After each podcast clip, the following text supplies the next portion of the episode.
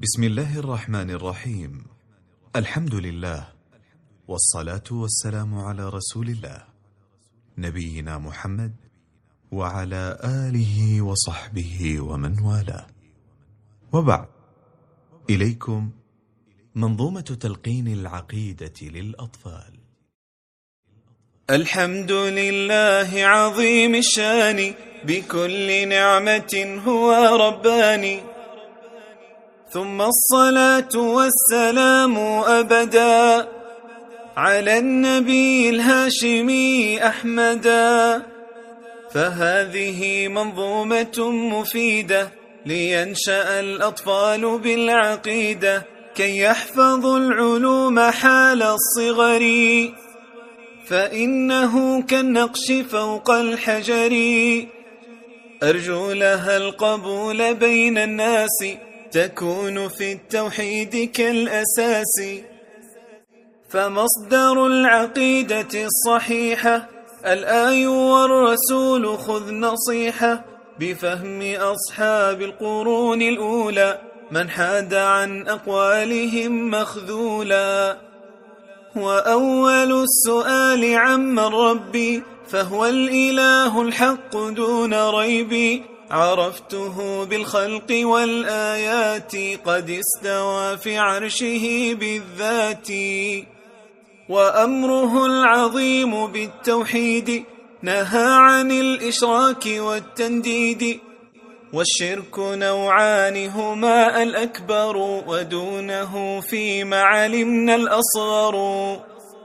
له فقط أن تصرف العبادة من دون نقصان ولا زيادة.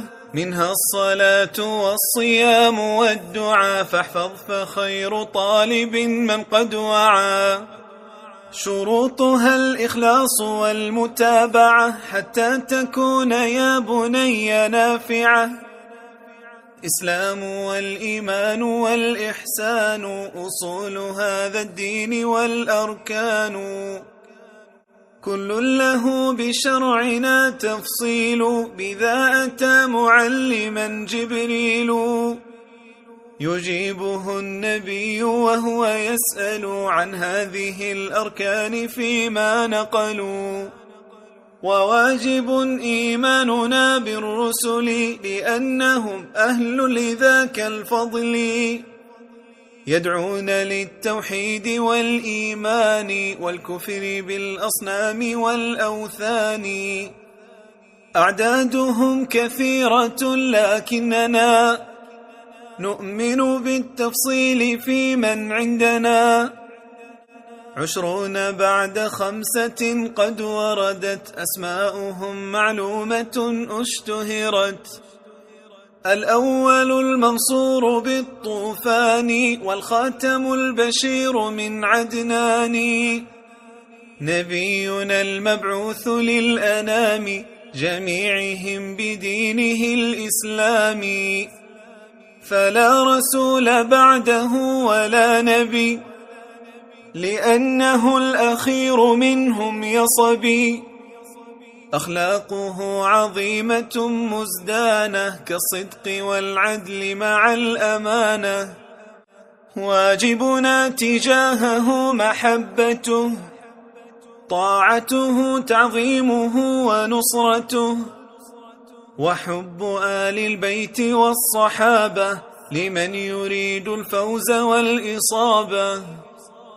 لا نرتضي عن نهجهم بديلا فإنهم قد شاهدوا التنزيلا بفهمهم يتضح المنقول لأنهم قد صحبوا الرسولا وعصرهم أفضل من سواه كذا أتى نصا بما معناه.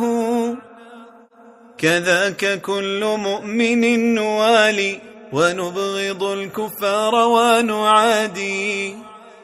فجنة الرحمن للأبرار والنار للكفار والفجار فنسأل الله لنا الإخلاص والفوز بالجنة والخلاص فنسأل الله لنا الإخلاص والفوز بالجنة والخلاص فهذه منظومتي قد تمت بحمده سبحانه قد ختمت.